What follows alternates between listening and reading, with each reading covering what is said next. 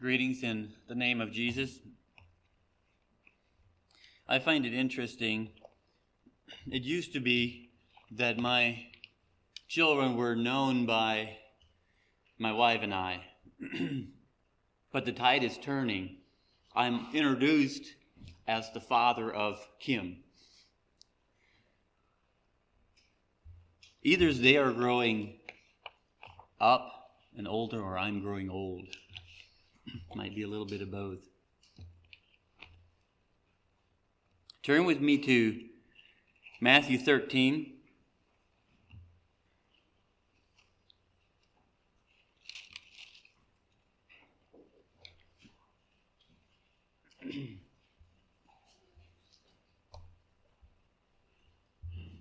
It was mentioned this morning, I think it was Brother Luke mentioned, if I'm taking this verse out of context. I'm not sure if we can do that. God is so big that he can say a lot of things in one verse. And we can apply what he says to our situation, to our current need. Treasures old and new. We find that phrase in verse 52 of Matthew 13. Treasures old and new. I think you would agree with me that the Word of God is a treasure. The Word of God, the written Word of God is a treasure, and we understand Jesus is also the Word of God. But the printed Word is a treasure. And I want to invite us this morning to look for treasures within the treasure. There are lots of treasures in the Scripture. So the Word of God is a treasure, and then there's treasures within the treasure. Matthew 13, Jesus was giving parables. He gave the parable of the sower. After he gave that parable, the disciples asked him, in verse 10 and 11, the disciples said, "Why do you speak to them in parables?" Jesus answered and said unto them, "Because it is given unto you to know the mysteries of the kingdom of heaven, but to them it is not given." So Jesus spoke in parables, so the mysteries of the kingdom of heaven can be made known to his children. He says the others won't catch on. They will not be able to discern these mysteries. The mysteries of the kingdom. Verse 16 says, "But blessed are your eyes, for they see, and your ears, for they hear." He's talking about those that don't believe. Their ears are closed. Their ears are dull of hearing. Their eyes are closed. Their heart is hardened. They can't understand. But yours, your eyes are blessed because they see. Your ears are blessed because they hear. Let's look at verse 44 through 52. It's a lot more. Jesus talked about the tares. He talked about the mustard seed. The kingdom of God is like a grain of mustard seed. The kingdom of God is, the kingdom of heaven is likened unto a man that soweth. Verse 44, "And again the kingdom of heaven is like unto treasure, hid in a field, the which when a man has found, he hideth, and for joy thereof goeth and selleth all that he hath, and buyeth that field." The kingdom of heaven is like a treasure hid in a field. This man finds this treasure, and he sells everything. He liquidates everything he has, and he uses that money to buy that field. Verse 45, "Again, the kingdom of heaven is like unto a merchant man seeking goodly pearls, who, when he had found one pearl of great price, went and sold all that he had and bought it." This was a merchant. He found a valuable pearl. And he put so much value on that pearl, he liquidated everything and he went out and purchased that pearl. Kingdom of heaven is like. Has anyone here in the valley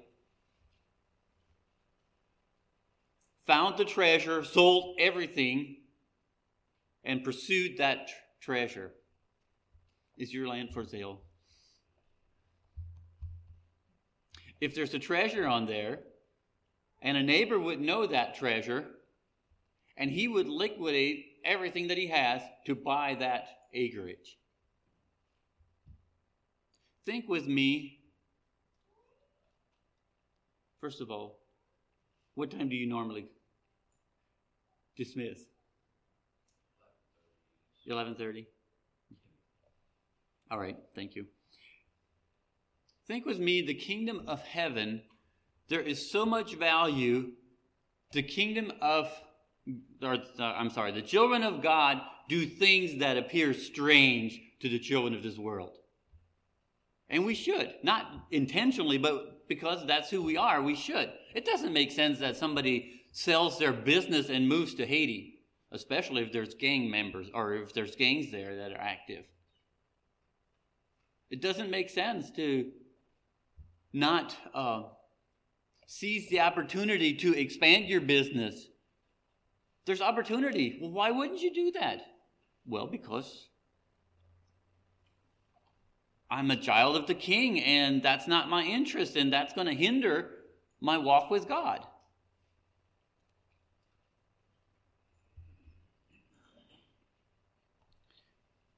We need to keep reading.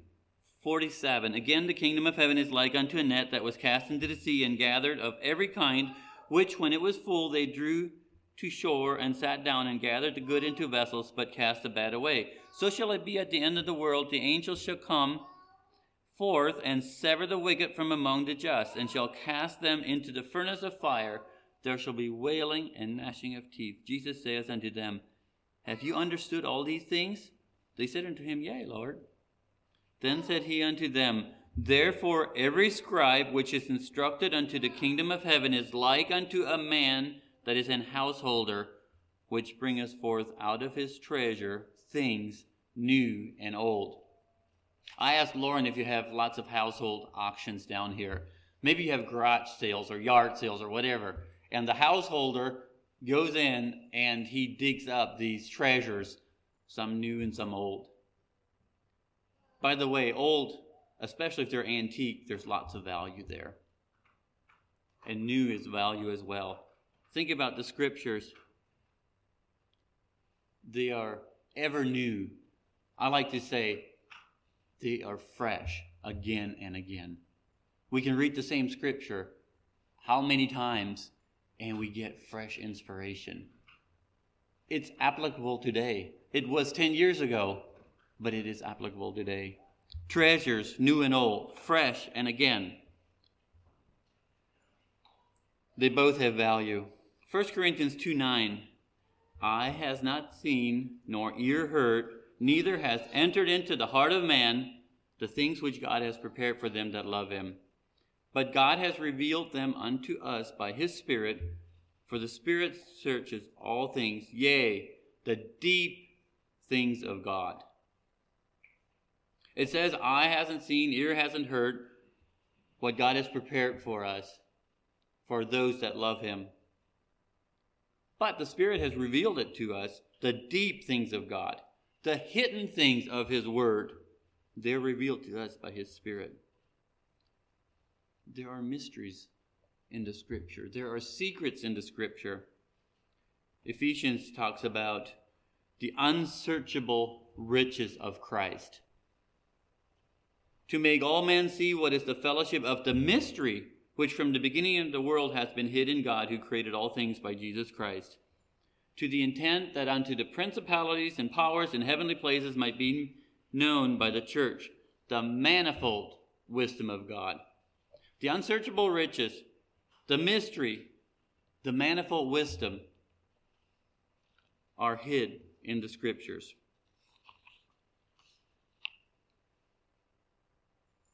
Manifold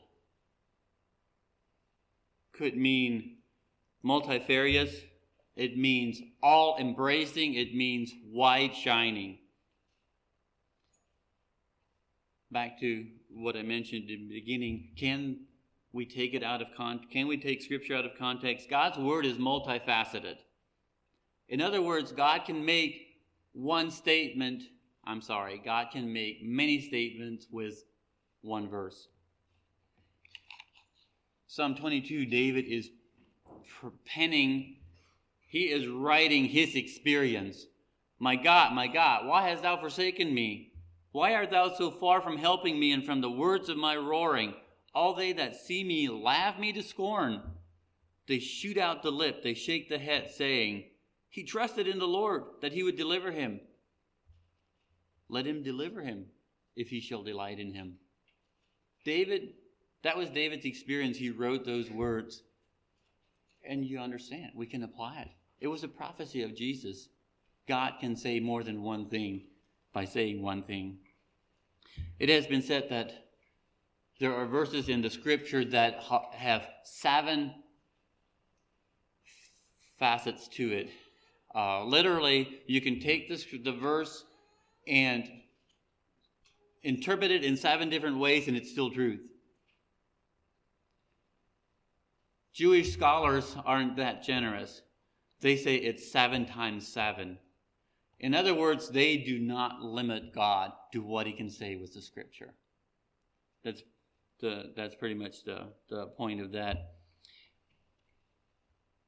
A number of years ago, I was assigned to the study of the tabernacle, and I was intrigued with the colors and the items and the numbers. They have symbols, symbolisms, and the measurements and the numbers and the colors and the actual items. I have a whole list here of 14 different numbers, but I'm just going to use a few of them. 4 literally means the ends of the earth or the four corners of the earth. 5 means grace. 6 means man. It's the human weakness of man. Think about it. 6 is the number before 7, short of perfection. That intrigued me. 6 is the number of man, 7 is perfection, and 6 is just short of it. 10 is completeness. 40 is testing.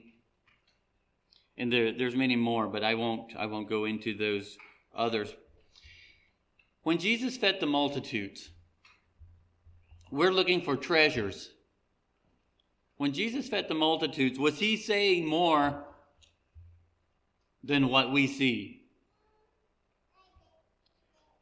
Turn with me to Matthew 16. It's just real close to where you were if you're still open at Matthew 13.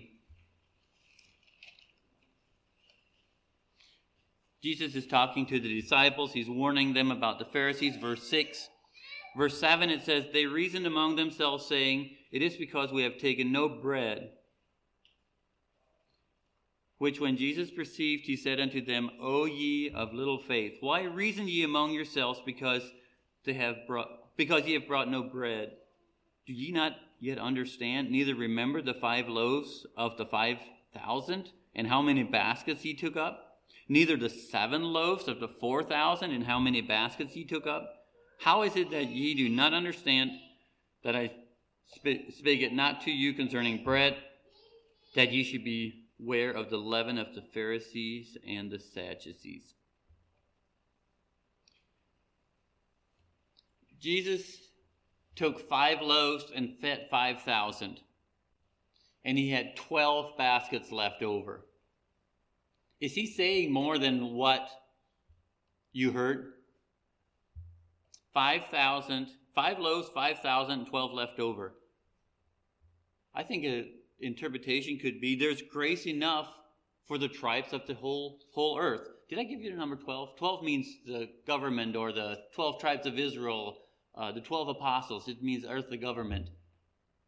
5, grace enough, and he fed 5,000. Why does the scripture say 5,000? Let's look at the next one. 7 loaves, 4,000.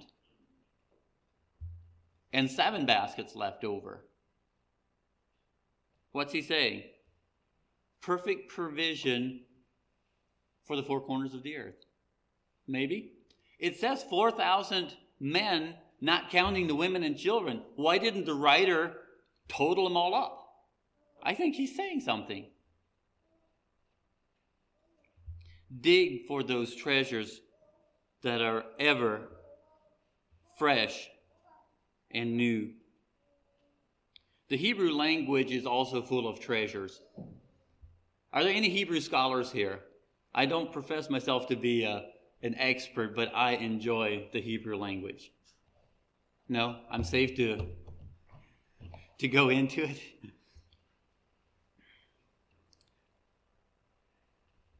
Genesis 7:19, there's a verse describing, it's not Noah's flood, it's God's flood in Noah's days. It says, the waters prevailed exceedingly upon the earth, and all the high hills that were under the whole heaven were covered. That word exceeding is actually just a one-word translation from two Hebrew words, mayot, mayot. The mayot means of highest quality or degree, and especially if it's repeated. So it's repeated in the scriptures, mayat, mayat, and it means to the highest quality. It means to the utmost. Intensive. Genesis 17:6, God is talking to Abram, and I will make thee exceeding fruitful, and I will make nations of thee, and the kings shall come out of thee. Same words. Mayat, mayat. I will make you exceeding fruitful, and nations will come out of thee. I will make nations of thee. We had the opportunity to travel to Israel, and we had a Jewish guide, and he would teach us a Hebrew word. He was making a point, and I think I have the words written down at home. Well, I know Mary does, in her notebook, but I'm not going to give you any word, but he taught us a Hebrew word, and then he would use the English language to describe what this Hebrew word means. And he would exhaust the English language. After he's done with describing this Hebrew word, what it means, he says, and even much more than that. That's the Hebrew language that I'm talking about. And it's beautiful. It has been said that the Hebrew language came directly from God. It contains secrets that are preserved only for the initiated. In other words, only God knows some of the meaning that is in the Hebrew language. It contains the precise plan of the principles of creation. I don't know. I feel bad for those of you that are sitting back there so far back, but I have the Hebrew letters along, or at least a few of them, and the first one is a yud. It is just a little what do you call it? A little alphabet, little. I had Lauren zoom in on it a little bit, but that's the yud. That is the first, it's the smallest letter. And this letter you will find on all of the other Hebrew letters. This is a part of all the other Hebrew letters. It symbolizes the point of movement, and it's also where the point of light comes from. You think of creation when you read all the descriptions of this letter, yud. It is hung on all the other letters. Its numerical value is 10. Completeness. We also have three other letters. I need to go through here rapidly. It's called three mother letters, and the simplest way to describe it is I was thinking of, let's say in the English language, you would take the letter I. You would take the letter I, and you can turn the I into a V. You can turn the I into an N. You can turn the I into an M, right? Just add to it. So the mother letters are similar to that. This is the, make sure that I don't get confused. This is the Aleph. This is the first letter of the alphabet, Aleph. And you can see the yud is here. This actually is a stretch out. It's a limousine of the yud. And down here, this alphabet didn't do justice to it, but this could also, and some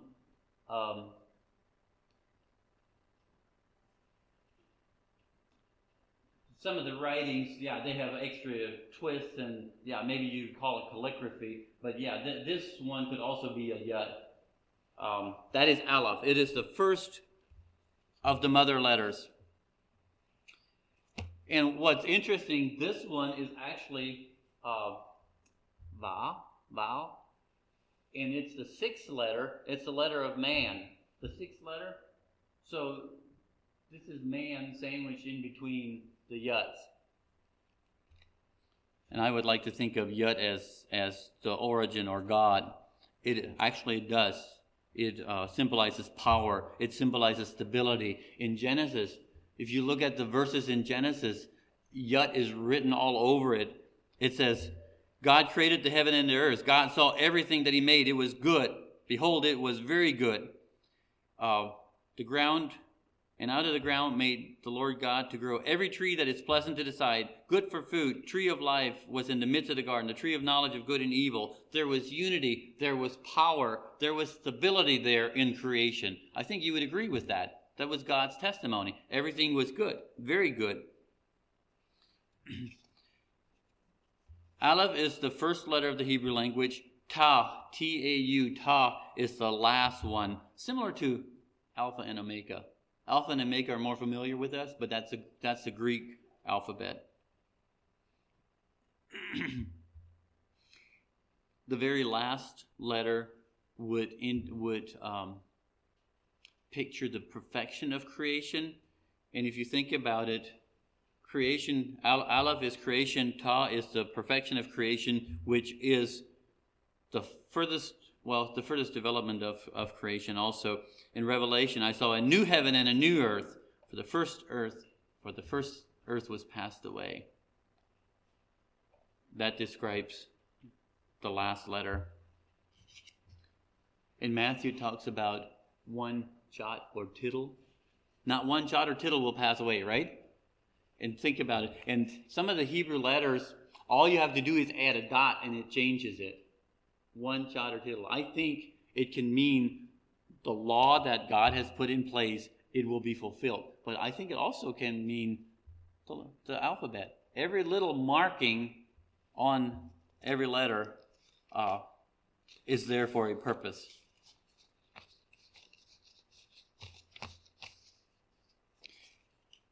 I told you the first letter, Aleph, the first mother letter, Aleph, is creation. The second one is this one, Mem, M-E-M.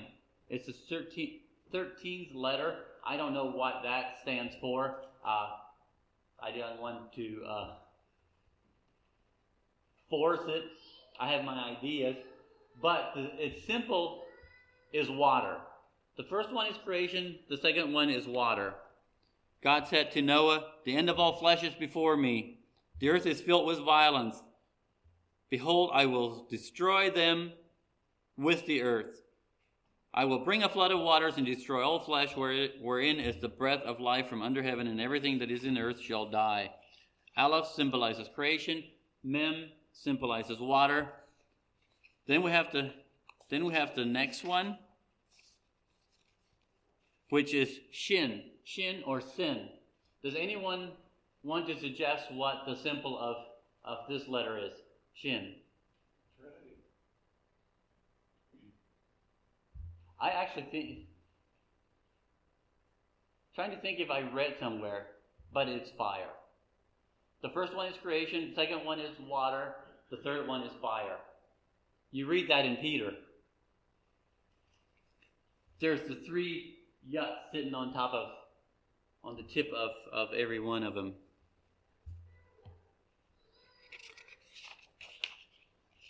We could turn to Peter. Well, I will read Peter 3 because it's interesting. He mentions creation, he mentions the flood, and he mentions fire. 2 Peter 3, starting at verse 3.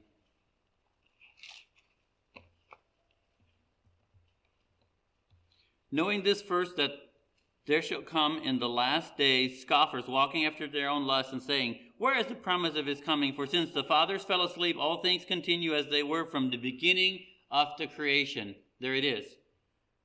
For this they willingly are ignorant of, and by the word of God the heavens were of old, and the earth standing out of the water and in the water. There's the flood. I'd never picked up on that before until I was studying this. Peter mentions creation. He mentions the flood, whereby the world by then was being overflowed with water perished, but the heavens and the earth which are now by the same word are kept in store, reserved unto fire against the day of judgment and perdition, the ungodly men. Do you think Peter knew that he was talking about the three mother letters? Probably. He was a Hebrew.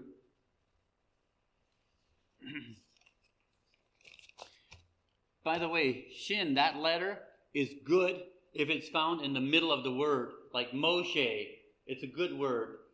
But if that letter Shin or Sin, Shin, is found at the beginning or the end, it means destruction. It's a bad thing. It holds true, is the way I understand. Again, that comes from my studying. I'm not a Hebrew scholar. I want to look at this letter yet. This is the letter Hey, and this is the fifth letter. I don't know if you can see it. It's the fifth letter. It's the letter Hey. This letter is a part of Jehovah. It is Jehovah is spelled Yud He Vah He, and literally what it is Yud. I gave you that letter. He is the one that I just showed you, and then Vah I didn't show you. That is letter number 6, which is man, and then another He. There was a group of people in Egypt that were, life was being forced out of them. They cried out to God. And Exodus 11:5 says, and God said, all the firstborn in the land of Egypt shall die. So this group of people was in Egypt, and life was being pressed out of them. They called upon God, and God said, the firstborn needs to die. Moses called for all the elders of Israel and said unto them, draw out and take you a lamb according to your families, and kill the Passover. And ye shall take a bunch of hyssop and dip it in the blood that is in the basin, and strike the lintel and the two side posts with the blood that is in the basin. And none of you shall go out at the door of his house until the morning, for the Lord will pass through to smite the Egyptians. And when he seeth the blood upon the lintel and on the two side posts, the Lord will pass over the door, and will not suffer the destroyer to come in unto your houses to smite you. God told the children of Israel, kill a Passover lamb, take the blood, and put it on the lintel and on the doorpost. If the death angel comes over top of a house or a dwelling, wouldn't the better place be the top of the roof? Wouldn't the better place to apply the blood to the top of the roof? That way the death angel can for sure see it. Or what about on the path leading up to the door? Or maybe there was a doorstep. He said on the lintel and on the doorpost. Do you think the Hebrews saw grace written all over it? I think they did. Number 5. He. I think the children of Israel saw grace written all over their activity, or what they were, the instructions. The letter He, it's a breath of life. It is grace. When I see the blood, I will pass over you. Can you imagine how important it was for the eldest son to have that blood applied? He may have been there and saying, be generous with it. Are you sure this is enough? Dad, put it on heavy. The family went inside, safe and secure. Grace enough. Life is in the blood. We need blood to live physically, but we need the blood applied to live spiritually. Is the blood applied to the door of our heart?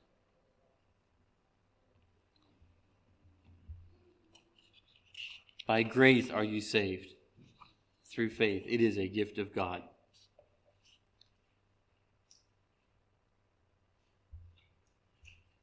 Number 5 is found numerous times in the Bible, and I encourage you. In fact, I just want to whet your appetite. It's endless what we can find in the Scriptures. David chose 5 stones. I know Goliath may have had 4 brothers. And when we came through the lesson just the other Sunday, a few Sundays ago, we came through that lesson, David and Goliath. And I thought to myself, David had a sling, and it says he had a bag. I'm wondering if he didn't have stones in that bag before he stopped at the brook and picked up 5 stones. What good is the sling without a stone? Don't you think? When he was traveling, I actually think he did. I think he had stones in his bag before he stopped and picked up 5 smooth stones. Grace. Grace enough. My grace is sufficient for thee. Who is Saul? We were giving Saul a hard time this morning in class. Saul was a Benjamite. He was a head taller than anyone else in Israel. Is that correct? The way we understand? Goliath was a giant, right? So, Saul was a Benjamite. He was a head taller than everyone. Do you know what the Bible says about Benjamites? They were left-handed slingshot sharpshooters. Right? That's who they were. Maybe Saul's ancestors were that. I don't know if Saul was that or not. But who should have been fighting Goliath? And think about the humor that God used. This little, it says ruddy. I don't know. I think he was baby-faced David, comes, and God says, you know what? We're going to use a slingshot and show Saul how it's done. I don't know. Maybe. I think God made a statement. David was sunburned, baby-faced, young man, unskilled in war, and God had him fight Goliath. One other thing I picked up. The Philistine drew near morning and evening and presented himself 40 days. I had not picked up on that. 40 days. 40 is testing, trial. The children of Israel were in the wilderness 40 years. Jesus was on the fast of 40 days. Moses was on the mountain 40 days and 40 nights. Numerous 40. It means testing. It means trial. It means tempting as well. But the Goliath came out 40 days before David shows up. And I don't know if David knew this, but whoever penned it obviously brought this in. Goliath's time was up. He had no choice but to go. The time was up. That's the way I understand it. How did David win? He didn't win by himself. He didn't win by those 5 stones. He didn't win by the slingshot. He won by the grace of God. He was used by the Lord. David was in the will of God by the power of God. David tapped into that grace. And you understand grace is literally that. Power of God to do the will of God. How do we win the Lord's battle? By being filled with the Spirit and allowing His grace to meet our need. Grace enough to face tomorrow. Grace enough to see me through. Paul writes in Ephesians, "Unto me, who am less than the least of all saints, is this grace given, that I should preach among the Gentiles the unsearchable riches of Christ, that Christ may dwell in your hearts, and that ye might be filled with the fullness of God." Colossians, "For in him dwelleth all the fullness of the Godhead bodily." Think with me, Jesus was here on earth, and this is how it describes Jesus. "In him dwelleth all the fullness of the Godhead bodily." What does that... I read across that verse. It's a very short verse and keep going. What does that mean, the fullness of the Godhead bodily? All of God was contained in the body of Jesus right there. What is God? Us Westerners like to describe with words, but God is all wisdom. He is all power. He is all love. He is all compassion. He is all truth. He is all glory. All of that was contained in Jesus. But the verse that I read to you, that Christ may dwell in your hearts and that ye might be filled with the fullness of God. That same fullness that was in Jesus is available to be in us as well.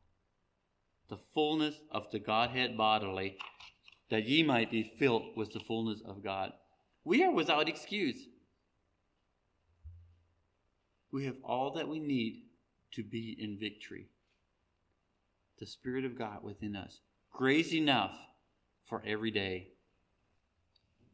My desire would be that you all would superabound, that you would do exceedingly greatly, that you would prosper to the extreme, and even much more than that as you walk with God every day. There are treasures new and old in the Scripture, in the Word of God. They are fresh again and again.